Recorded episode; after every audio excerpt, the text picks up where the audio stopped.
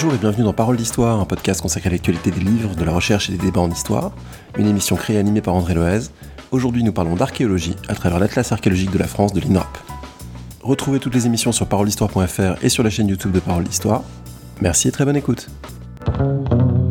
Nous parlons aujourd'hui de l'Atlas archéologique de la France, euh, publié par l'INRAP euh, en coédition avec les éditions Talendier, sous les directions de Dominique Garcia et Marc Bouéron. Marc Bouéron qui est avec nous aujourd'hui, bonjour. Bonjour. Vous êtes directeur scientifique et technique de l'INRAP, donc co-directeur du volume, et également avec nous Muriel Gandelin, bonjour. Bonjour. Vous êtes archéologue, chercheuse à l'INRAP, euh, néolithicienne, et on va discuter ensemble de ce, de ce très bel ouvrage qui est vraiment d'abord un, un, bel objet. on arrive dans la période où on va pouvoir s'offrir des livres, donc je pense qu'il y a pas mal de gens qui pourront le demander ou le mettre sous leur sapin.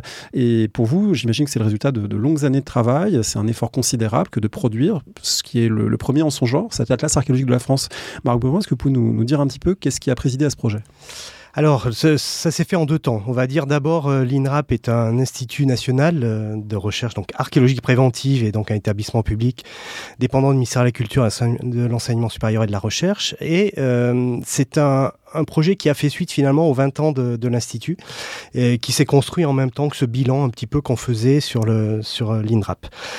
Euh, on s'est aperçu qu'on avait évidemment beaucoup de données qui s'engrangent petit à petit, en particulier tous nos rapports d'opération, puisqu'on fait pratiquement 2000 opérations par an euh, sur le territoire national, et que finalement, ben, on restait dans des monographies, on restait dans des études qui étaient relativement euh, localisées ou même sur des thématiques, mais qui couvraient pas l'ensemble de, des champs chronologiques et des différentes thématiques. Avec en plus cette spécificité qui est que l'information archéologique ne circule pas toujours de manière très lisible pour un public plus large, parce que c'est souvent des relevés de fouilles, des rapports, des bulletins plus ou moins confidentiels, d'un labo universitaire, euh, à portée locale. Donc, euh, donner accès à ça, c'est un, un défi aussi. C'est ça. Alors, euh, l'INRAP travaille beaucoup sur la communication vers le grand public. Et bon, je vais dire tous les publics, hein, et en particulier euh, tout ce qui est EAC, donc pour les, les publics scolaires. Donc, euh, c'est un gros travail de fond et c'est une vocation de, de, l'INRAP dès sa création de, communiquer. Euh, mais c'est vrai que nos archéologues sont des grands spécialistes et lorsqu'ils rendent leurs travaux, dans un premier temps, c'est un rapport d'opération, alors qui est relu par les pairs, par des, scientifiques, euh, mais qui n'est pas directement euh, accessible. Et ensuite viennent des travaux euh, plus, plus précis, on va dire, de publication, de mise à disposition de la donnée, mais ça reste souvent quand même des publications qui sont tournées vers un public spécialisé. Et là, on s'est dit, ben, peut-être qu'on pourrait essayer de faire quelque chose. Et en reprenant l'ensemble des rapports d'opération, on s'est aperçu qu'il y avait à peu près 35 000 rapports donc, qui avaient été faits et qui étaient engrangés dans une base de données que l'on a qui permettait du coup par une indexation qui est faite de manière régulière, qui permettait finalement de trier et peut-être de réfléchir à quelque chose qui soit plus large que simplement ce, ces travaux un peu monographiques. Et c'est de là qu'est né le, c'est de là qu'est né l'Atlas finalement dans une discussion avec Dominique Garcia, donc qui est le président de, de l'INRAP, et en, en essayant d'exploiter un petit peu cette, cette masse-là. Et on s'est dit, ben, pourquoi on n'essaierait pas un atlas? Alors l'atlas, ça, ça nous parle beaucoup parce que les archéologues travaillent beaucoup avec des cartes euh, dans tous les domaines, à différentes échelles. Euh, et donc on s'est dit, ben, pourquoi ne pas partir sur un atlas et puis on a commencé à réfléchir à ce que ça pouvait être et puis du coup à élaborer quelque chose qui forcément tient compte de l'ordre chronologique. On le voulait accessible à tous. Donc du coup ça a amené vers une ouverture de quelque chose qui soit lisible par le plus grand nombre. Alors même si c'est un peu spécialisé en tout cas c'est beaucoup plus ouvert que nos publications d'archéologues. Euh, et comme ça c'est construit ce, ce projet là euh, qui a duré deux ans et demi de travail acharné je dois le dire sur cette forme de l'atlas, Muriel Gandelin, il faut préciser que c'est un atlas où on trouve des cartes, évidemment, avec des, des grandes doubles pages euh, accompagnées de textes, mais pas seulement des cartes, il y a aussi toute une série d'autres figurations, il y a des photographies, il y a des dessins, il y a des éléments. Donc c'est pas le, pur atlas euh, tel qu'on pourrait l'imaginer dans un cadre scolaire, c'est un atlas euh, accompagné d'autres éléments qui donnent à voir aussi des, voilà, des, objets archéologiques, des sites archéologiques ce qu'il faut bien comprendre, c'est que les cartes proposées résultent d'un choix des auteurs. Et elles ne rendent pas évidemment compte de toutes les problématiques qui pourraient être rendues sous forme de cartes. Donc il a été nécessaire de les intégrer dans un discours plus général qui permette de les replacer et de montrer aussi pourquoi elles avaient été choisies et leur intérêt. Donc pour la partie néolithique que, j'ai coordonnée, j'ai choisi des thématiques et après j'ai réinséré ces thématiques dans euh, le, un discours beaucoup plus général qui permette à une personne qui ne connaît pas le néolithique de comprendre ce qu'est cette période et pourquoi euh, j'ai choisi ces cartes-là, sachant que moi j'ai choisi des cartes qui amenaient vers des thématiques, on va dire, un petit peu originales et qui n'étaient pas traitées habituellement des cartes, mais aussi des objets, puisqu'il y a des photographies, par exemple, de, de en jade, il y a des photographies euh, euh, ou même des, dessins de reconstitution d'habitats néolithiques. Donc ça veut dire que euh, le, but, c'est pas seulement de spatialiser, mais aussi de donner à voir la matérialité de ce avec quoi travaillent les archéologues. Oui, tout à fait. C'est aussi pour montrer que ces objets qu'on trouve dans des fouilles ne sont pas de simples objets, je veux dire, qu'on observe pour leur qualité esthétique, etc. C'est qu'ils portent, portent en eux une information qui va nous permettre de mieux comprendre le fonctionnement de ces populations du passé. Alors cet atlas, il présente un certain nombre d'originalités ou peut-être de choses qui qui auraient pu être des originalités, mais qui maintenant commencent à être bien ancrées dans la discipline. Je pense à, l'archéologie du contemporain, on trouvera une double page par exemple sur l'archéologie de la Première Guerre mondiale, mais ça, commence à faire maintenant quelques décennies que c'est un, terrain bien balisé. Ce qui est peut-être plus original, mais évidemment justifié pour un atlas de la France, c'est la place des Outre-mer. Et là, euh, il y a évidemment un décentrement géographique qui a tout son sens et qui euh, amène à regarder autrement euh, la pratique archéologique et la notion même d'archéologie de la France, Marc. Tout à fait. C'est un, c'est, un rôle important de l'INRAP que de pouvoir conduire euh, ces, opérations d'archéologie préventive en Outre-mer. Alors, c'est principalement la zone anti-Guyane, Guadeloupe, Martinique, mais c'est aussi Saint-Barthélemy, Saint-Martin. Euh, et euh, maintenant aussi la Réunion et Mayotte, sachant que le Code du patrimoine ne s'applique pas en Polynésie, par exemple, ou en Nouvelle-Calédonie. Donc, on reste sur un territoire voilà, qui est un peu plus restreint en termes d'outre-mer. Ça accompagne en fait la création des services déconcentrés de l'État. C'est-à-dire qu'il y a des dragues, des services régionaux de l'archéologie, et, dans ces, dans ces zones-là, euh, en, Guyane par exemple, il y a une direction des affaires culturelles, euh, avec un service régional de l'archéologie également, pareil en Guadeloupe, en Martinique, à La Réunion. Donc tout ça permet finalement de prescrire, puisque c'est un acte au départ administratif qui va amener euh, le diagnostic archéologique et puis ensuite la, fouille éventuelle. et donc dans ces territoires-là, au même titre que, que dans l'Hexagone, on a une archéologie préventive qui se fait en préalable de tout, de tout projet d'aménagement, en tout cas d'une grande partie des projets d'aménagement, et ça apporte des informations nouvelles pour toutes les périodes. Et on a voulu là-dedans justement euh, bien noter, au-delà de l'aspect souvent un peu connu, on va dire de la période coloniale par exemple, ou le, bagne pour, euh, pour Cayenne ou autre, c'est aussi raconter l'histoire de, des peuples amérindiens euh, dans les périodes avant l'arrivée des Européens, et d'arriver à restituer finalement cette connaissance-là. Et si on prend pour la Guyane, ce qu'on délivre finalement comme information pour la Guyane vaut pour le Brésil voisin ou pour les autres Guyanes. Et donc c'est quelque chose qui dépasse simplement le pur carne, on va dire, du, du département français. Alors ça, ça amène à quelque chose qui est un paradoxe un peu plus général à la fois de l'Atlas et puis aussi de l'INRAB dont il qui est qu'il y a un cadre euh, hexagonal plus outre-mer euh, qui est bien délimité, ce qui fait que la plupart des doubles pages du livre euh, montrent une carte avec les frontières de la France actuelle, mais évidemment des frontières de la France actuelle qui sont rétro-projetées sur des périodes comme le néolithique où elles ont évidemment pas du tout de sens en termes de, de, frontières, mais en même temps c'est là que les fouilles faites par l'INRAP ont lieu. Donc ça veut dire qu'il faut jongler avec cette réalité administrative de l'INRAP, euh, des fouilles que vous documentez, et puis les réalités humaines des sociétés passées qui évidemment ne respectent pas les frontières, c'est-à-dire que euh, les, tombes néolithiques, on en trouvera de part et d'autre des Pyrénées ou de part et d'autre des Alpes, etc. C'est bien ça. Le, parti pris euh, a été de dire on prend les limites administratives de la France aujourd'hui et on regarde tous les territoires qui sont en lien. Si on prend la période romaine, par exemple, vous allez avoir une carte qui change un petit peu de ce qu'on voit sur les trois Gaules habituels, enfin les quatre Gaules avec la Narbonnaise, parce qu'on inclut les provinces de Germanie, on, on inclut les provinces alpines qui souvent ne sont pas euh, justement intégrées dans des, dans des atlas plus historiques, on va dire, concernant la France. C'était vraiment le territoire dans son entité actuelle et tout ce qu'on peut en tirer pour le passé. Alors cette euh, attention à entourer le cadre français par euh, des éléments plus vastes, Muriel Gandelin pour le, néolithique, c'est évidemment important puisque il y a notamment une carte qui montre l'arrivée des populations néolithiques par des migrations. Il y a une carte générale de situation qui montre les foyers de néolithisation dans le monde. Donc évidemment, on ne peut pas penser le néolithique dans un cadre purement hexagonal. Tout à fait.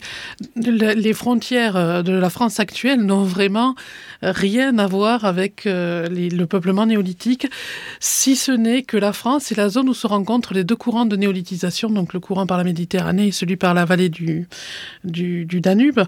Et c'est pour ça que la France est un territoire important. Après, tous les archéologues de tous les pays sont confrontés à ce problème. Quand nous, on produit une carte, ne serait-ce qu'une carte scientifique, on est obligé de partir sur les frontières euh, actuelles. Et même les chercheurs, par leur activité, sont cantonnés souvent aux frontières euh, géographiques dans lesquelles ils, travaillent.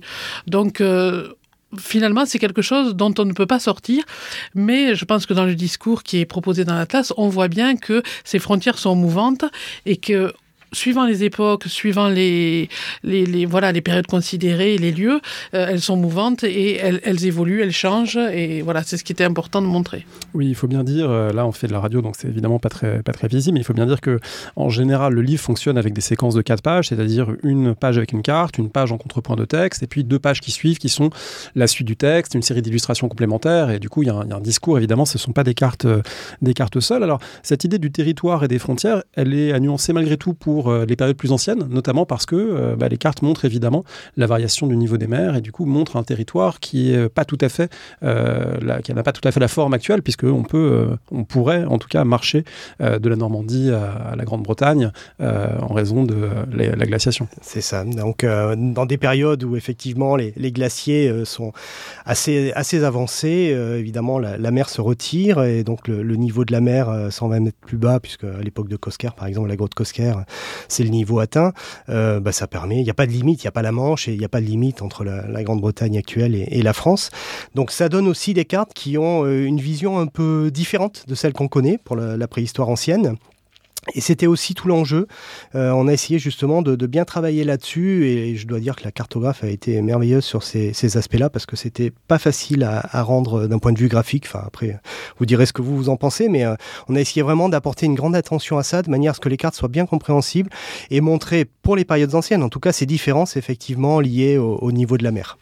Alors la cartographe, c'est Aurélie Boissière, on peut la, citer, qui a fait, vraiment un très beau travail, euh, qui, a fait déjà beaucoup euh, de, cartes et, d'atlas dans le domaine de l'histoire. Et là, c'est très très réussi avec une utilisation des figurés, euh, voilà que les, géographes connaissent bien. Il y a des figurés de surface, des figurés de, de ligne, mais j'ai envie de dire peut-être ce qui domine dans l'ouvrage, c'est le figuré ponctuel, parce que au fond, sur cette grande carte de France qui figure sur ces doubles pages, eh bien, en général, à chaque point correspond à un chantier de fouille ou un site, un site fouillé, et du coup, la, la répartition des points, c'est très intéressant. On voit qu'il y a des moments où pour tel phénomène, ça se concentre au nord, pour tel phénomène, ça se concentre au sud, qu'il y, a des, amas, il y a des, au contraire des, espacements. Et ce figuré ponctuel, euh, dont on fait varier la taille euh, et la couleur et la forme, euh, est quand même un peu le fil conducteur du livre c'est la manière dont on a pensé représenter un peu nos données euh, aussi nombreuses. Euh, c'est pas simple parce que nos données, forcément, elles sont, elles sont liées à l'aménagement du territoire, en grande partie. Hein. On a évidemment rajouté des données patrimoniales, des données historiques. Mais... Oui, parce que l'ASCO existait, en tout cas était connu avant que l'INRAP existe. C'est ça, et l'INRAP n'a pas travaillé euh, sur l'ASCO, par exemple. Mais l'idée, donc, c'était quand même de montrer cette multiplication et, et le propre de l'archéologie préventive. Et je crois que ce qui est montré maintenant depuis 20 en tout cas, c'est tout ce que ça amène de nouveau euh, par la multiplication des fouilles, par les observations directes sur les territoires, à toutes les époques de ce qui s'est passé. Et ça, on voulait le rendre perceptible. Donc forcément, ça amène à démultiplier les points. Alors ces points, ils sont issus de nos opérations la plupart du temps, ils sont triés, ils sont filtrés, euh, ils sont représentés graphiquement par, euh, par Aurélie Boissière. Donc c'est quelque chose qui est mis en, action et qui correspond parfaitement au discours. Et ce que disait Muriel tout à l'heure est important c'est que le discours qui, accompagne, euh, il, fait ce choix finalement d'expliciter une thématique. On aurait pu démultiplier les thématiques. Pour chaque période, on aurait pu en prendre d'autres. Mais on a fait le choix de travailler sur des thématiques qui sont liées à nos questions d'archéologue. C'est pas forcément... Un historien aurait probablement euh, fait différemment. Mais nous, ce sont les questions que l'on se pose à l'heure actuelle et celles sur lesquelles on peut apporter des éléments de réponse.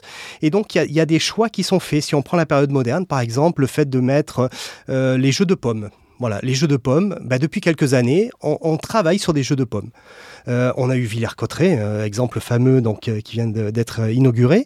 Mais tous ces sites-là, finalement, ils n'avaient jamais fait l'objet d'études. Quand on a voulu reprendre, créer cette carte, on s'est appuyé finalement sur un recensement qui est daté de 1930.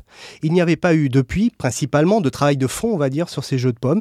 Et l'archéologie, l'archéologue renouvelle le regard sur un objet archéologique, historique, euh, et finalement apporte une interprétation nouvelle. Et on est là sur des périodes récentes, entre le 16e et le 18e siècle euh, pratiquement. Voilà, donc c'est pour dire que toutes les périodes, ces thématiques, elles sont importantes et elles sont faites avec le regard de l'archéologue. Oui, alors c'est une carte qui se trouve euh, page 275 dans le livre, une carte non seulement des jeux de paume, mais aussi des dés, des pions, des jetons, des billes, des balles, là où on a trouvé des jeux, donc une carte ludique de la France moderne qui change évidemment de ce qu'on a l'habitude de voir, c'est très original. cette idée que les, les points d'implantation correspondent souvent à des fouilles qui souvent elles-mêmes ont été déclenchées par des chantiers d'aménagement, ça explique pourquoi il y a globalement, évidemment il y a des exceptions, mais globalement peut-être un peu moins de points dans le massif central. C'est parce que voilà, il y a peut-être un peu moins de, chantiers d'autoroute, Muriel Gandelin oui, tout à fait. Ces cartes sont en partie le reflet de l'activité de l'INRAP et l'INRAP euh, intervient en parallèle de l'aménagement du territoire. Donc forcément, elles sont le reflet de l'aménagement du territoire. Mais quand même, il faut préciser qu'on a essayé d'intégrer au maximum les données, les autres données de l'archéologie programmée, les données historiques connues.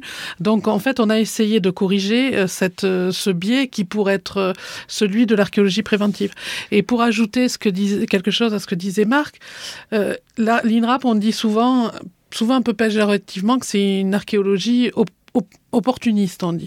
En fait, moi, je pense qu'elle est plutôt opportune, puisque du fait qu'il n'y a pas d'a priori sur ce qu'on va découvrir, finalement, on trouve des fois des choses totalement inattendues et qui réouvrent des pans de la recherche qui sont pas forcément explorés par les, les, chercheurs qui choisissent leur site en fonction de leur sujet d'étude. Et ça, c'est très important et ce qui, ce qui a permis à l'INRAP de renouveler considérablement certains axes de la recherche qui étaient complètement euh, abandonnés par les, les, chercheurs qui travaillent en fouille programmée. Alors justement sur ce point, c'est quelque chose, je me suis posé la question en regardant par exemple page 53, la, la grande carte des sites néolithiques avec des, des milliers de sites néolithiques euh, connus en France. Euh, quel est l'apport d'un nouveau site néolithique par rapport à la, quantité qui existe déjà? Est-ce qu'il n'y a pas une logique de rendement décroissant? Ou est-ce qu'on attend toujours finalement le site peut-être qui va révéler une logique entièrement nouvelle? Ou est-ce que finalement chaque nouveau site euh, apporte une petite pierre à la connaissance, vient compléter à la marge ou vient parfois renouveler profondément? Est-ce que, euh, voilà, dans votre terrain d'étude, hein, qui est le néolithique, euh, comment vous voyez ce, renouvellement effectivement constant hein, du savoir? Je dirais que ça dépend des sites. Euh, déjà, il faut savoir que tous les sites ne sont pas fouillés. Certains sites sont jugés trop peu intéressants pour, pour la discipline, et donc le SRA, le service régional de l'archéologie, décide qu'ils peuvent être détruits sans avoir été complètement fouillé. Donc, il y a une, une affaire euh, récente euh, et, souvent, disons, disons-le un peu mal expliquée par certains médias, qui était l'affaire du monsieur bricolage qui s'est implanté dans une zone mégalithique près de Carnac, je crois, où en fait, voilà, il n'y avait pas d'apport forcément à la connaissance et du coup, c'était pas un, un problème que ça s'implante là. Surtout que l'archéologie est souvent l'enjeu finalement est prise euh, comme, euh, comme prétexte par, pour, par différents enjeux qui, qui, nous dépassent complètement, nous archéologues, qui peuvent être politiques, qui peuvent être écologiques, etc. Donc, euh, donc voilà, donc cet aspect-là, c'est déjà le premier. Et ensuite, pour ce qui est des, des fouilles qu'on réalise, certaines vont être d'un apport très, très important parce qu'on va documenter des choses qui ne l'ont jamais été. D'autres vont confirmer des éléments qui avaient été observés par ailleurs, mais en général, elles les affinent. Et il ne faut pas oublier que c'est des disciplines assez récentes, hein, les recherches sur le néolithique. Donc, on, est, on est sur des pans entiers de, données qui sont peu connues. Par exemple, concernant le paléo-environnement, les données restituées, les paléo-paysages euh, du, néolithique, voire l'anthropisation, c'est-à-dire voir comment les êtres humains ont modifié leur paysage, c'est un sujet qui est très actuel et qui est encore relativement peu documenté. C'est pour ça que les prescriptions qui sont faites souvent orientent euh, l'opération et quand on y va, on cherche quelque chose en particulier, même si parallèlement, on va documenter les productions céramiques, les productions lithiques, etc.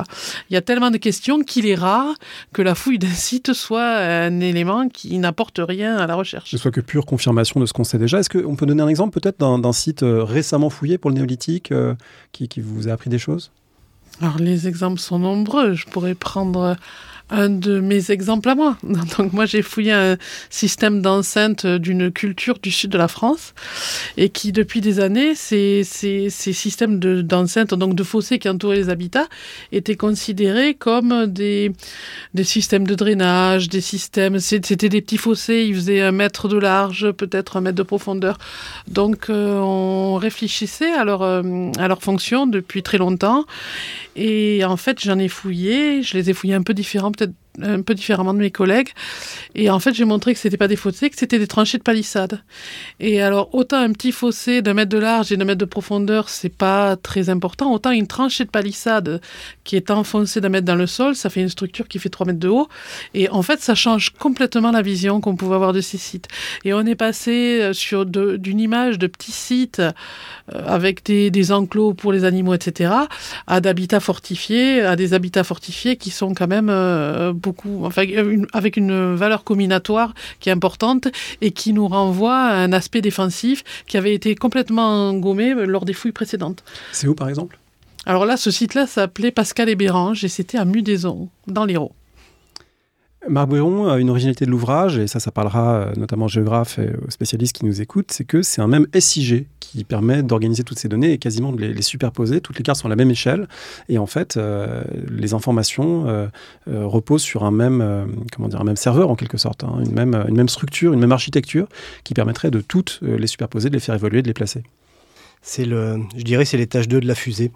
Euh, quand on a commencé à réfléchir à ça, euh, à cet ouvrage, on, a, euh, on avait lancé en même temps un projet d'accessibilité de, nos données scientifiques. On a une plateforme qui est en construction, qui s'appelle RA Archipel, enfin en tout cas c'est le nom du programme à l'heure actuelle, et pour lequel on voudrait pouvoir donner à l'ensemble de la communauté archéologique accès à, nos données, les référencements des rapports, les, les sites, etc., le mobilier, bref, tout ce qu'on peut avoir comme base de données euh, à l'INRAP. Et donc, du coup, au départ, on est parti d'une extraction de la base DOLIA, qui est la base qui recense tous les rapports d'opération.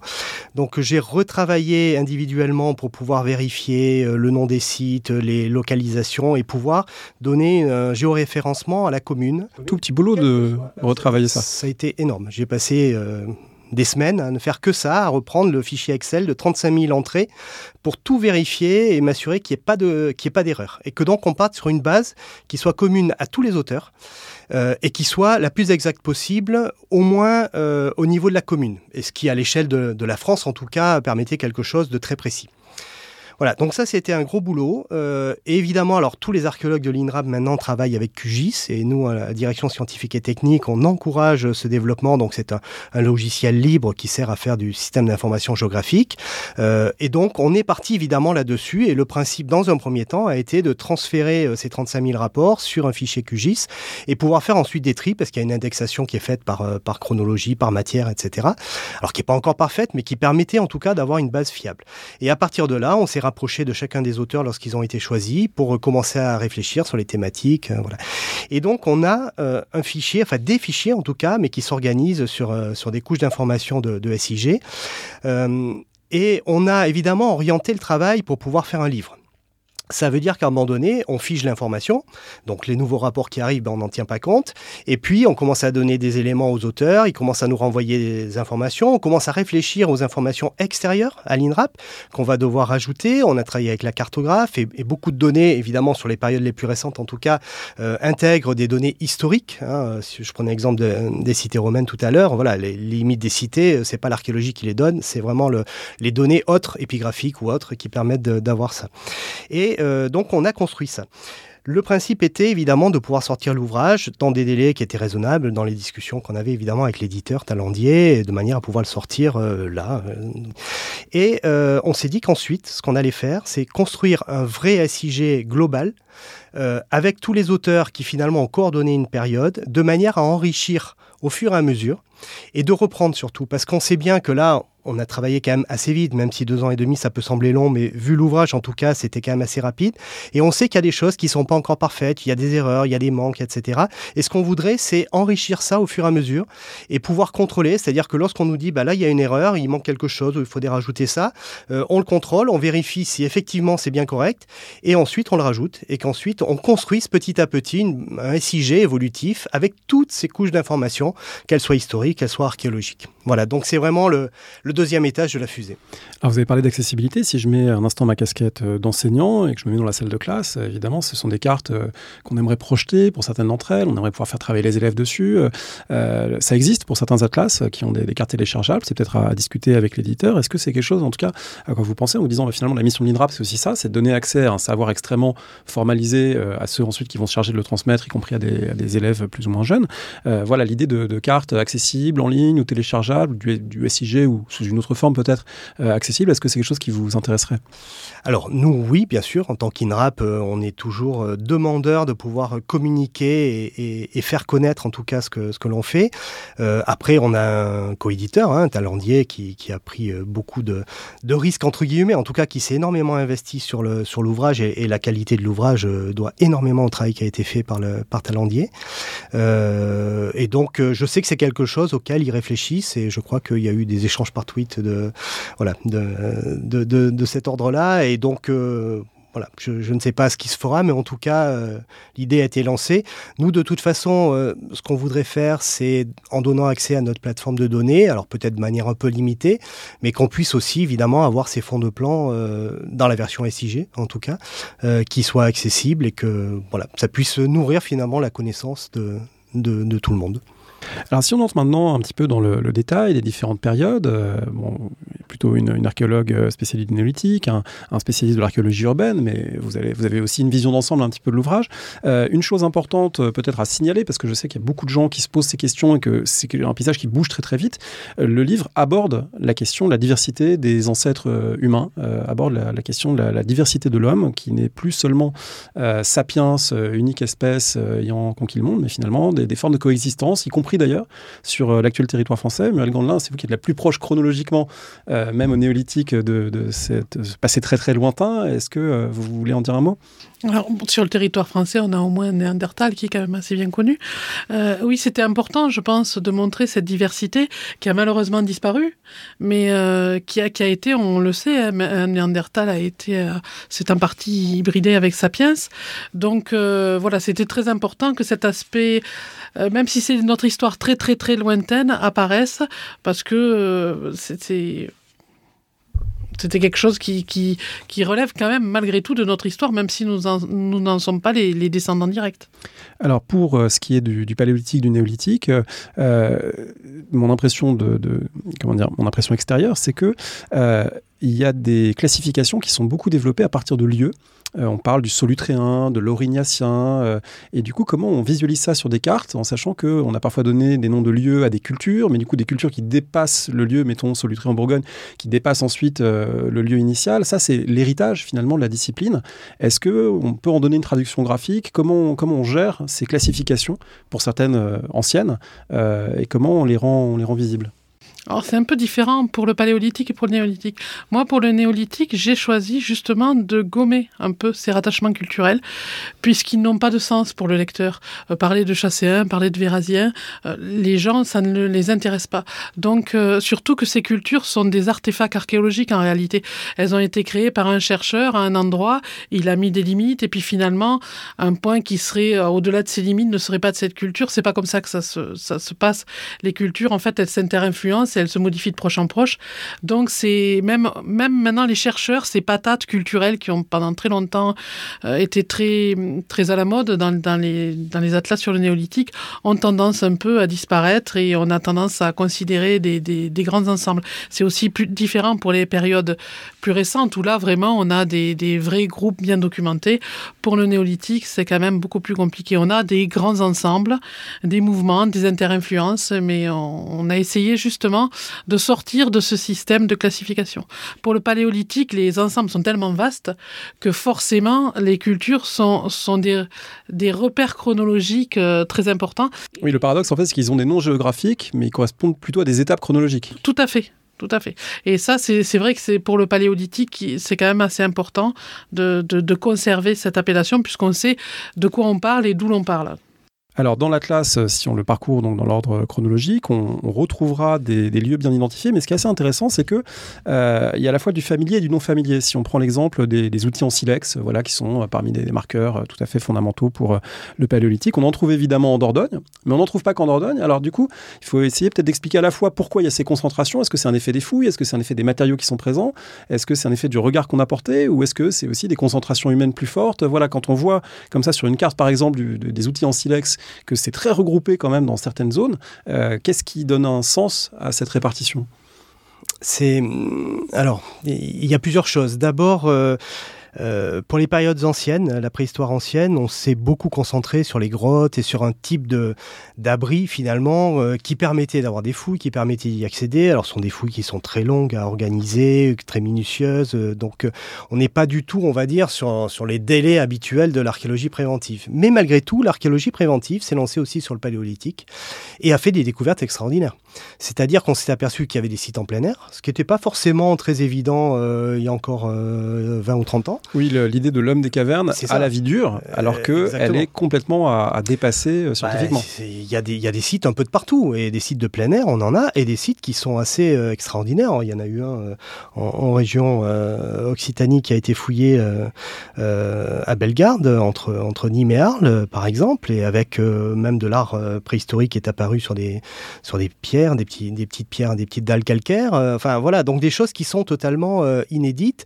Et la démultiplication de ces fouilles montre que justement, finalement, c'est, enfin, on, renouvelle complètement l'apport et la connaissance de, ces périodes anciennes.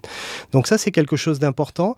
Après, il y a eu à certaines époques, euh, je pense au Grand Pressigny, enfin voilà, des, des vrais ateliers qui ont diffusé très largement. Donc il y a des concentrations très fortes à certains endroits et puis de la diffusion euh, large. Et c'est encore plus vrai, je pense, au néolithique euh, pour certains matériaux. Tout à fait. C'est-à-dire que ces concentrations, souvent elles sont induites par des biais de la recherche, mais souvent elles sont aussi réelles. Donc euh, par exemple, les, la concentration des, des dolmens dans l'Aveyron, bon, mais ces dolmens, ils existent. Donc alors il se peut qu'il y en ait eu ailleurs qui aient été détruits, mais probablement il y avait quand même une très forte concentration de dolmens. C'est encore plus vrai pour les statues.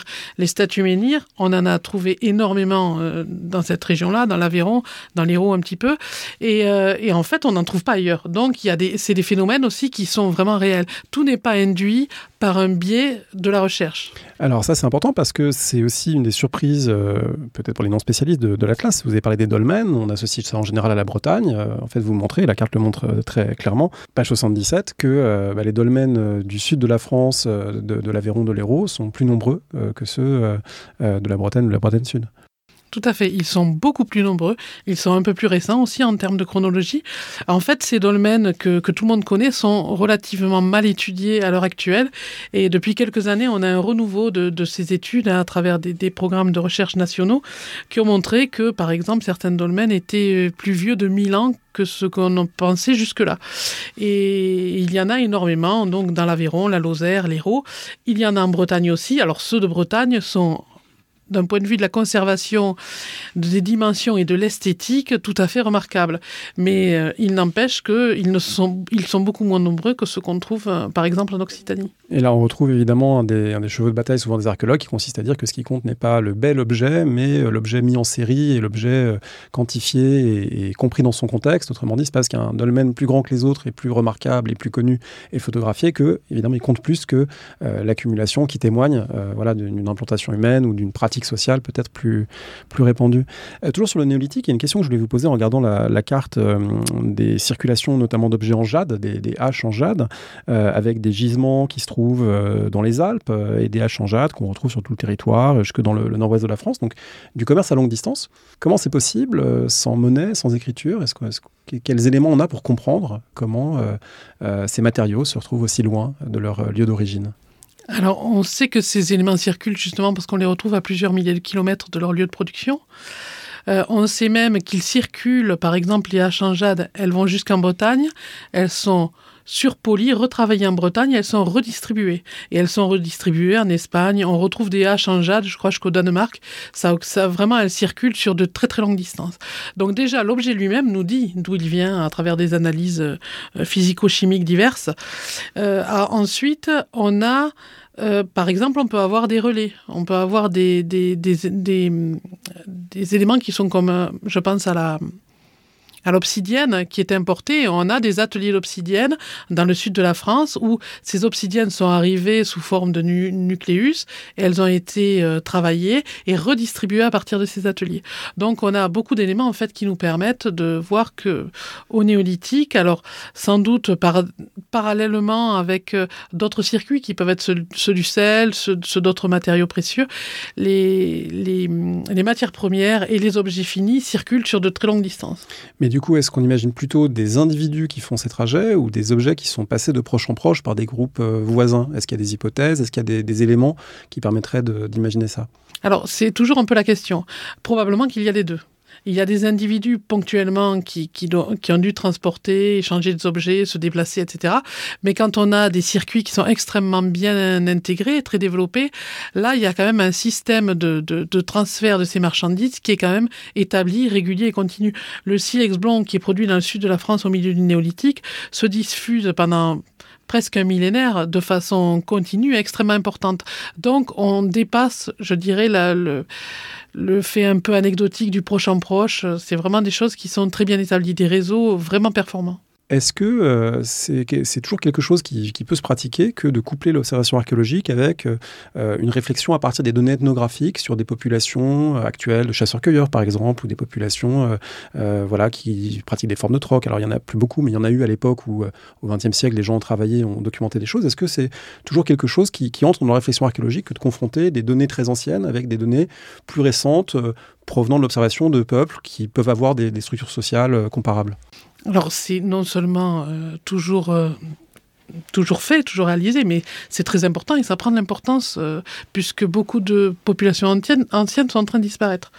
L'ethnologie et pour les néolithiciens, notamment pour les paléolithiciens, mais même pour les périodes plus récentes, un modèle qui nous donne des idées que les seuls faits archéologiques ne peuvent pas nous livrer. Et euh, ça se, je, je renverrai aux travaux qu'a fait par exemple Christian Jeunesse sur le mégalithisme en Indonésie, où finalement il a montré, pour prendre un exemple un peu, un peu précis, que dans la construction des dolmens, ce qui est important, ce n'est pas la taille de la table du dolmen, qui est, l'élément le plus, comment dire, qui auquel on apporte le plus de soins, mais c'est la quantité de personnes que l'on a pu mobiliser pour transporter cette, cette table. Donc, l'important, c'est les gens qu'on peut faire travailler pour nous à titre, à titre gratuit, si je puis dire. Enfin, il y a une contrepartie qui est un repas, etc. Et, euh, et donc, la table, plus elle est grosse, euh, plus on a plus agrégé de gens pour la transporter. Et aujourd'hui en Indonésie, ils fabriquent toujours des dolmens et on, voit bien qu'ils ils apportent avec des véhicules motorisés toutes les pièces sauf la table qui continue à être tractée manuellement et associée à un repas.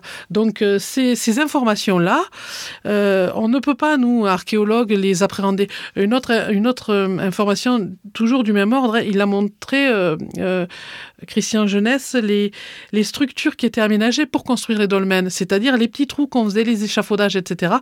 Et ce qui nous, a permis maintenant de prêter attention, quand on démonte ces, dolmens ou des, des structures apparentées, de trouver ces traces très fines de construction qu'on ne recherchait pas par le passé.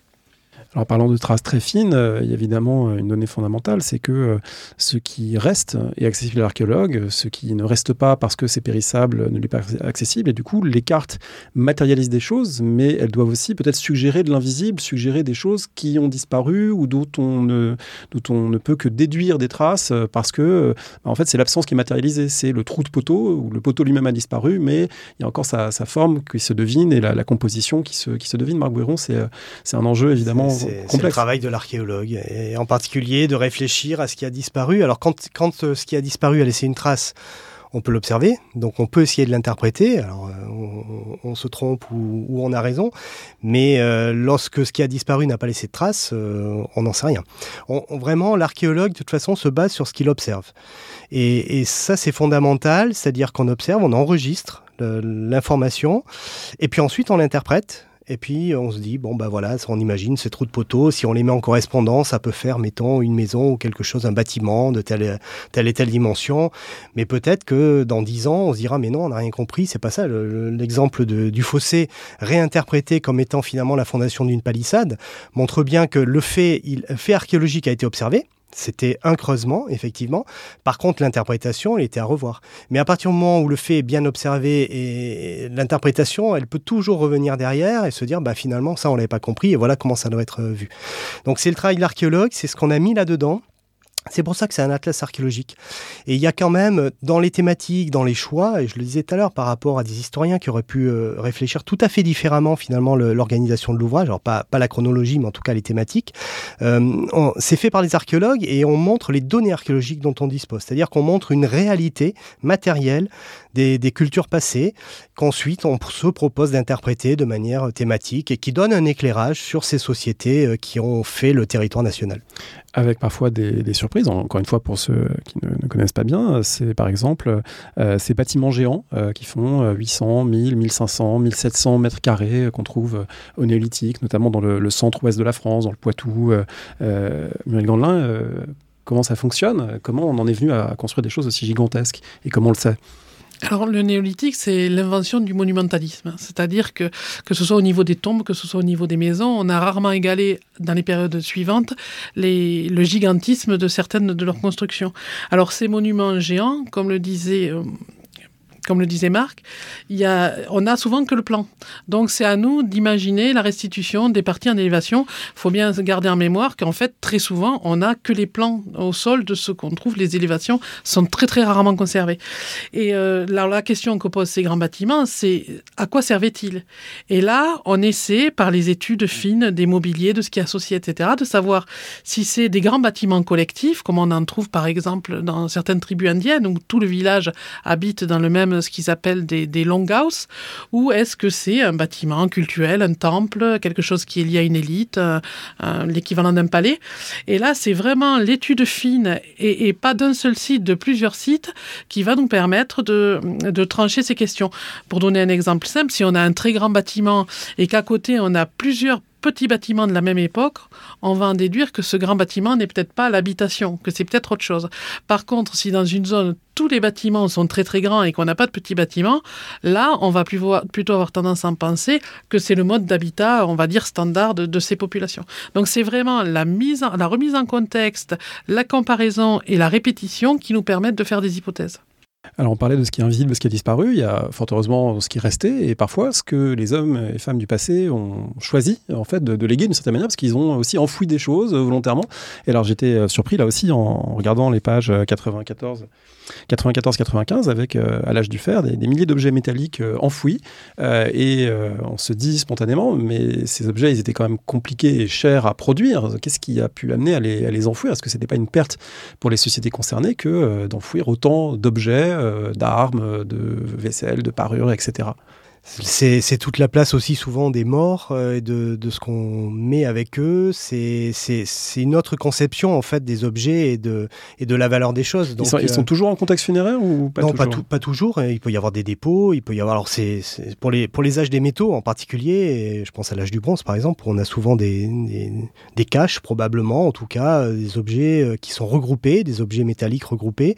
Alors on pense souvent que c'est des endroits où en fait il devait y avoir, ils étaient destinés peut-être à la refonte être retravaillés euh, par la suite. Mais il y a des tas de, cas, effectivement, où les objets euh, n'étaient pas faits pour être récupérés et réutilisés. Donc, euh, alors, tant mieux pour l'archéologue, parce que du coup, ça, lui donne une connaissance finalement de, des modes de vie et, et d'aspects même de, de technologie, hein, par exemple, tout ce développement justement des, métaux euh, durant la protohistoire. Euh, mais voilà, donc c'est quelque chose qui est, important et qu'on retrouve quelque part un peu à toutes les époques, parce que à l'époque romaine, c'est pareil. Enfin, il y a vraiment que le christianisme ensuite qui, enlève les objets des, des, tombes, mais sur les, sur les tombes, on a souvent des tombes qui sont quand même euh, de manière régulière avec du mobilier archéologique plus ou moins riche suivant le, statut social de la personne qui a été enterrée.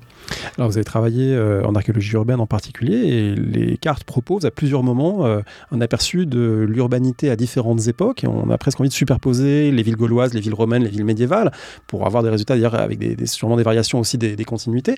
Et parmi les choses importantes, c'est que euh, il y a tout un chapitre qui restitue l'ampleur du monde celte et qui, je vais pas dire réhabilite, ce serait trop fort, mais en tout cas qui rappelle que le monde celtique n'est pas un monde tel que des auteurs grec et latin, on aurait pu le décrire de la, de la barbarie, de la non-civilisation, de la non-cité, puisqu'il y a bien le fait urbain en Gaule, et même de façon massive. Alors il y a un fait urbain, mais qui, qui, qui est progressif et qui finalement accompagne euh, beaucoup les, les, interactions avec le monde méditerranéen. Euh, c'est pas déconnecté et on, le voit entre le premier et le deuxième âge du fer. Il y a des évolutions. Euh, il y a à l'inverse euh, une, une, implantation de plus en plus large de, de mobilier et donc de produits méditerranéens qui circulent vers le, le nord de la Gaule, vers la, vers l'Allemagne actuelle. donc tout ça, ça montre ces échanges-là. Ça montre que ces populations elles sont pas du tout euh, ni isolées de, ce qui se passe euh, sur le pourtour méditerranéen et, des, nos civilisations dites classiques, hein, euh, gréco-romaines par exemple. Oui, on voit les, amphores qui remontent dans la vallée du Rhône. C'est spectaculaire. Alors cette carte-là est intéressante. Je, la, page, si vous l'avez. Page 145. Alors, page 145, vous avez une carte qui vous montre dans la diachronie les interactions entre le monde méditerranéen et le monde celte. C'est-à-dire que vous avez entre le 5e et le 2e siècle avant Jésus-Christ, voire 1er siècle avant Jésus-Christ, vous avez à la fois les zones de commerce du premier âge du fer qui vont faire se développer aussi ces, ces, cultures de, des princes celtes, euh, la tombe de Vix, de Lavaux, etc. Donc plutôt vers le 5e siècle avant Jésus-Christ. Et donc des, des, on sent qu'il y, y, a vraiment un enrichissement euh, d'une partie de, de, cette zone de contact qui est importante pour le, le commerce. Et puis euh, plus tardivement aussi, on voit arriver les enfants romaines. Donc là, on est plutôt à partir du 2e siècle avant Jésus-Christ, à partir du 3e, 2e. Euh, et on voit qu'avant la, la, enfin, la euh, l'arrivée de Jules César en Gaule, euh, ben, au final, euh, les produits romains et le vin romain, en tout cas, étaient distribués dans l'ensemble de la Gaule. donc l'interaction entre les Gaulois d'un côté et les Romains de l'autre, elle, est extrêmement ancienne et très profonde, et, finalement, elles expliquent l'arrivée ensuite de Jules César et qui, pour des raisons politiques presque internes à, Rome, va faire la conquête de, de la Gaule. Alors il y a évidemment une section consacrée à, à, la période romaine, avec notamment euh, une carte intéressante euh, parce qu'on a l'habitude de parler des voies romaines et on parle peut-être un peu moins de la batellerie romaine. Et en fait, euh, les archéologues trouvent aussi des ports de l'Antiquité. On a voulu le rappeler avec cette carte. Alors c'est vrai aussi pour les autres périodes, hein, je pense à l'Antiquité tardive ou le, ou le Moyen Âge. Euh, les cours d'eau sont des voies de transport euh, extrêmement importantes dans l'Antiquité. Et Muriel Gandelin hoche la tête pour dire que c'est aussi néolithique aussi, bien sûr. Les cours d'eau et les guets des cours d'eau et, et, donc des aménagements portuaires, euh, en tout cas qui sont connus pour l'époque romaine et qu'on a fait apparaître là-dessus, au même titre que des ports euh, de, de, pleine mer, euh, qui eux sont plus connus, on va dire. Voilà, donc ces, ces, voies, elles sont importantes. Et la première, finalement, la première trace de romanisation, si je puis dire, après, après Jules César, c'est la création par Agrippa d'un réseau de, de voies qui permettent de transporter l'armée facilement hein, dans tous les coins de, de la Gaule. C'était quand même aussi évidemment euh, important, mais également du coup d'assurer le commerce et puis euh, tout ce qui va être un service euh, lié à l'Empire la suite. Alors l'Atlas m'a paru en revanche peut-être un, peu discret sur euh, la période des, mutations euh, 3e, 5e, 6e siècle et notamment ce qui a été discuté euh, par exemple après le livre de Brian Ward Perkins qui avance que la, fin de l'Antiquité c'est euh, la fin de la complexité matérielle dans beaucoup d'endroits et que finalement il y a une déprise humaine, qu'il y a une dégradation de la poterie, une dégradation de, la couverture des maisons, des tuiles, etc. etc.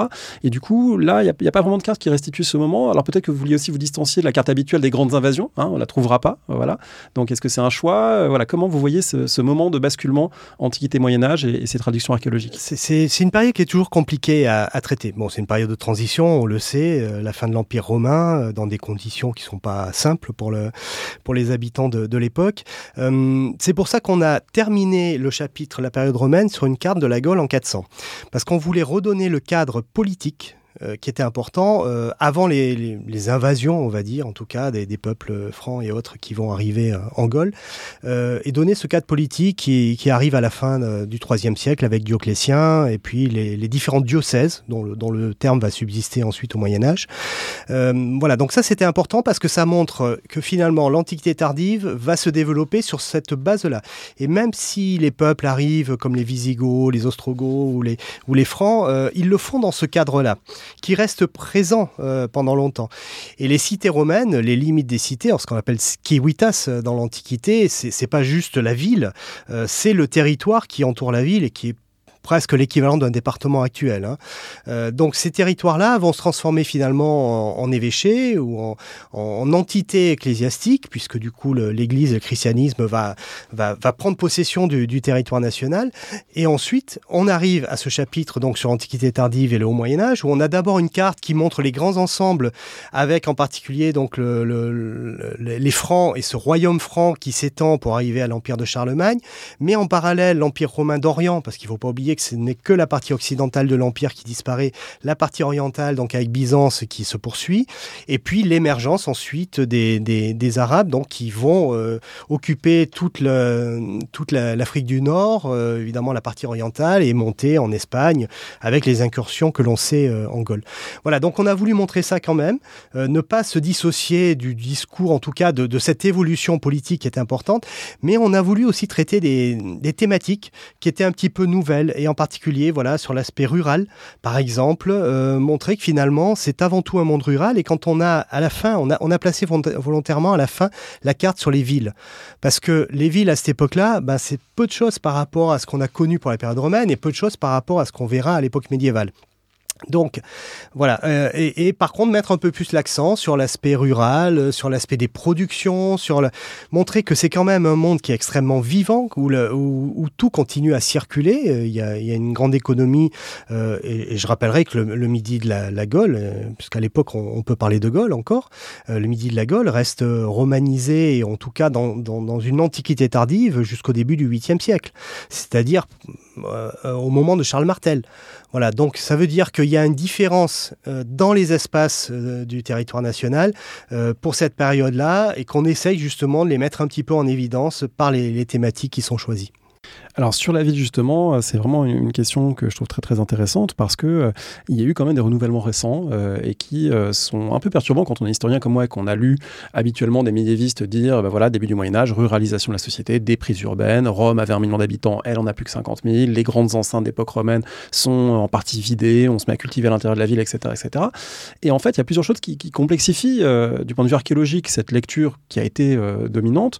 il y avait un article de Hélène Noiset dans l'histoire qui expliquait qu'il y avait toujours eu des villes et que euh, les villes romaines n'étaient pas que urbaines parce qu'il y avait euh, à l'intérieur euh, des cultures, des jardins, des troupeaux, etc. Et que les villes du haut Moyen Âge, bah, finalement, ne sont pas aussi vides qu'on aurait pu le dire. Et notamment, il y a la question des terres noires, ces, fameuses terres noires. Est-ce que vous pouvez nous expliquer un petit peu en quoi cette donnée archéologique très spécifique a amené un peu à repenser cette idée que la ville avait s'était effondrée quoi, à la fin de l'Antiquité? Alors c'est une, composante archéologique euh, qu'on retrouve dans certains niveaux, d'un certain nombre de, villes quand on, quand on travaille, principalement dans, le nord de la, France, euh, où on a des séquences stratigraphiques de terre noires, indifférenciées, c'est-à-dire dans lesquelles on ne voit pas de stratigraphie, c'est-à-dire on ne voit pas de dépôt de couches successifs, et on a l'impression qu'on a un, deux mètres, trois mètres de, de dépôt, mais où on a l'impression que finalement c'est une seule masse et que tout s'est déposé en même temps. Alors il y a eu des tas d'analyses, en particulier micromorphologie, pour essayer de déterminer à quoi ça pouvait correspondre. Donc on, voit qu'il y a un apport de, matière organique extrêmement important à cette époque. Et on a dans le cœur des villes, euh, antiques en tout cas, euh, on a ces, dépôts qui correspondent finalement à la manière dont, les terres ont été euh, reprises, probablement par de la mise en culture, mais ça peut être des jardins, ça peut être un certain nombre de choses, avec l'usage beaucoup plus fréquent évidemment de, du bois, de, enfin d'une construction en matériaux périssables, donc qui va pas laisser de traces ou, ou très très peu. Autrement euh, dit, il faut pas juste regarder pour comprendre les villes de l'Antiquité, du début du Moyen Âge, du Moyen Âge, il faut pas juste regarder les enceintes en pierre, quoi. Non, il n'y a pas que les enceintes en pierre, il n'y a pas que les monuments romains, il n'y a pas que les vestiges qui peuvent être encore en élévation, et Dieu sait s'il y en a. Euh, il n'y a pas que les constructions. Alors, euh, des constructions majeures sont les cathédrales, par exemple, hein, ou les églises et les cathédrales qui, durant l'Antiquité tardive, euh, se construisent à partir de la fin du IVe siècle et de manière régulière, les monastères, euh, etc. Après, il y a effectivement des déprises urbaines, c'est-à-dire qu'on a moins d'habitants, mais ça, euh, dans le nord de la Gaule, par exemple, dès les invasions du IIIe siècle, on voit bien qu'il y a des différences et que les populations, certainement, se réfugient dans le sud de la Gaule. Ce qui explique que quand on fouille, moi j'ai beaucoup fouillé à Marseille, à Marseille, jusqu'à la fin du VIIe siècle, c'est habité, c'est construit en dur, il n'y a pas de terre noire, on, on est dans du romain, si je puis dire. Hein. C'est vraiment l'Antiquité tardive. Euh, et c'est vrai dans tout le sud. C'est-à-dire toute la Provence actuelle, et en particulier la, bande côtière, euh, les villes sont importantes, Arles, euh, Avignon, etc. Donc voilà, donc c'est ça, c'est quelque chose d'important. Il y a une grande différence avec le nord, mais ça ne veut pas dire que les villes ne sont pas occupées. Et puis on a le développement de monastères, de basiliques suburbaines, c'est-à-dire que ces monastères qui vont être hors les murs vont entraîner avec eux une partie de l'habitat, mais qui est en dehors de la ville antique, du périmètre de la ville antique. Et pourquoi? Parce que au départ, dans les zones de nécropole du bas empire, de l'Antiquité tardive, on a enterré à un moment donné une personne qui a été sanctifiée. Forcément, on l'enterrait en dehors des murs, principe euh, antique. Et donc, on a bâti ensuite dessus une basilique. Et après, par la suite, souvent, ça s'est transformé en monastère. Donc, il y, a, aussi un décalage finalement de, ce qu'est la ville durant cette antiquité tardive. Alors, Muriel Gandelin, c'est pas votre période, mais malgré tout, ça pose aussi des problèmes qui sont comparables à ceux que vous avez affrontés. C'est-à-dire que sur une même carte, on met à plat souvent différentes périodes chronologiques. On fait exister sur du statique en 2D la carte euh, des choses qui peuvent être euh, du 4e ou du 3e millénaire, ou, comme disait Marc Bouiron, le 7e siècle, il est encore romain dans le sud et il est déjà euh, franc germanique dans le nord, autrement dit. Comment on fait méthodologiquement pour représenter quelque chose qui sont toujours des phénomènes dynamiques, évidemment, qui évoluent, et en même temps, il faut bien à un moment les, mettre à plat. Alors, toute la question était là, de arriver à représenter, à rendre compte de la dynamique. Et en fait, la, cartographe a assez bien, je trouve, réussi à, traduire cela avec des flèches, avec des. Mais pour certaines périodes, comme les périodes de transition, c'est extrêmement difficile. Euh, si on prend la carte de l'évolution, enfin de, la néolithisation de la France, la néolithisation, c'est un phénomène progressif par essence. Donc, il fallait rendre compte de cette progressivité, donc avec des différences de couleurs. Donc là, ça a été toute la, stratégie de la cartographe pour essayer de rendre compte de cette dynamique. Et elle a aussi euh, une intelligence de, doubler nos informations d'archéologues par des fonds de cartes qui portent une information. Par exemple, euh, pour la carte des, bâtiments, comme c'est très inféodé finalement aux ressources locales disponibles, hein, on ne bâtit pas en pierre s'il n'y a pas de pierre, elle a mis en fond, par exemple, euh, une carte qui va rendre compte de ce phénomène-là, ou une carte climatique pour, certaines, pour certains aspects, une carte des ressources de matières premières pour d'autres aspects. Donc, vraiment, on a essayé de de, maximiser, on va dire, les informations pour apporter le maximum de compréhension au lecteur. Et l'autre chose, pour, euh, pour revenir sur ce que disait Marc, c'est que effectivement, souvent l'archéologie se concentre sur ce qui est conservé, ce qui est visible. Donc, très souvent, c'est une archéologie où ça a été par le passé une archéologie des élites qui construisaient en dur, qui faisaient des grands bâtiments avec des grandes fondations, etc. Avec plein de parures et d'armes dans leur Exactement. Donc, euh, typiquement, dans le sud de la France, si on regarde la carte des, des, des maisons néolithiques, on n'a pas grand-chose. Mais ça ne veut pas dire qu'ils n'avaient pas de maison, mais ils construisaient en terre. Et la construction en terre, documentée à toutes les époques, que ce soit au Moyen Âge ou au néolithique, c'est extrêmement difficile. Donc, je dirais que quelque part en creux, certaines abstances sont liées finalement à, soit à d'autres, techniques, d'autres méthodes, soit aussi au fait qu'on ait des populations qui soient ben, moins, moins riches. Moins... Et donc, du coup, de fait, elles disparaissent d'un point de vue archéologique. Il n'empêche qu'elles ont existé d'un point de vue historique. Alors, on peut évidemment pas absolument tout passer en revue. Il y avait quand même une question que je voulais vous poser. Pourquoi vous avez caché les châteaux sur euh, cette double carte fortification au Moyen Âge? Il y a plein de châteaux normands, bretons qui, n'apparaissent pas. Il figurés ponctuels pour les châteaux, mais ils y sont pas tous. Alors, on n'a pas caché de, de châteaux. On a essayé, pour les périodes les plus récentes, d'apporter un enrichissement historique. Euh, on, a considéré que l'information archéologique ne suffisait pas pour les périodes médiévales, modernes, euh, à plus forte raison euh, contemporaines, mais pour la période médiévale en particulier, on a, essayé d'avoir des fonds de plans autres qu'on est allé prendre dans d'autres atlas et dans d'autres ouvrages.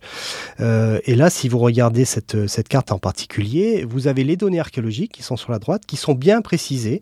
Quelles sont les données archéologiques? C'est-à-dire que les châteaux qui sont là ne sont pas les châteaux fouillés.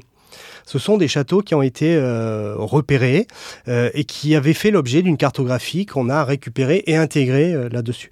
Donc c'est la limite aussi de, de l'ouvrage, c'est qu'on ne peut pas vérifier tous les points systématiquement. Alors nos données archéologiques, on sait qu'elles sont fiables parce qu'elles sont issues de la base de données, euh, qu'elles correspondent à des opérations archéologiques euh, référencées. Donc là-dessus, les données archéologiques, elles sont fiables.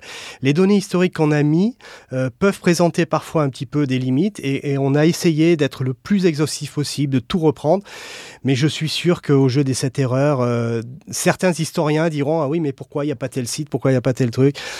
Voilà, c'est un atlas archéologique et on a essayé de l'enrichir au maximum avec des données historiques pour qu'il soit compréhensible de tous. Mais euh, voilà, il nous reste encore De toute façon, l'exhaustivité dans nos disciplines n'existe pas, puisqu'elles sont en mouvement permanent. Donc, euh, à un moment, on fige une information qu'on a, qu'on a, qu'on a euh, récoltée après un travail, et effectivement, de temps en temps, ben, euh, cette information-là, ben, parce que le lendemain, un article paraît, parce que le lendemain, un, un site est découvert, eh ben, elle, est, elle est en constante évolution. Ce qui explique que les atlas archéologiques, finalement, ont on va dire, une durée de vie qui va, qui va s'inscrire dans le temps. Et c'est pour ça que a été développé en parallèle ce projet de faire un atlas évolutif qui suivra la donnée nouvelle, puisque cette nouvelle-là, cette donnée-là, elle est, elle est à jour pour 2023, on va dire, mais en 2033, euh, ben, il faudra peut-être apporter des modifications.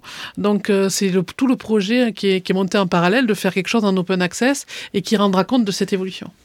Bah, C'est déjà évidemment très riche, hein, et donc on invite tout le monde à aller regarder cet Atlas archéologique de la France publié par l'INRAP et, et Talendier. Merci à tous les deux.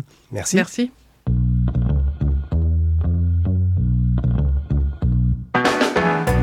Merci de nous avoir écoutés. Rendez-vous sur le site www.paroledhistoire.fr pour toutes les informations sur le podcast, pour vous abonner, écouter ou télécharger les autres émissions.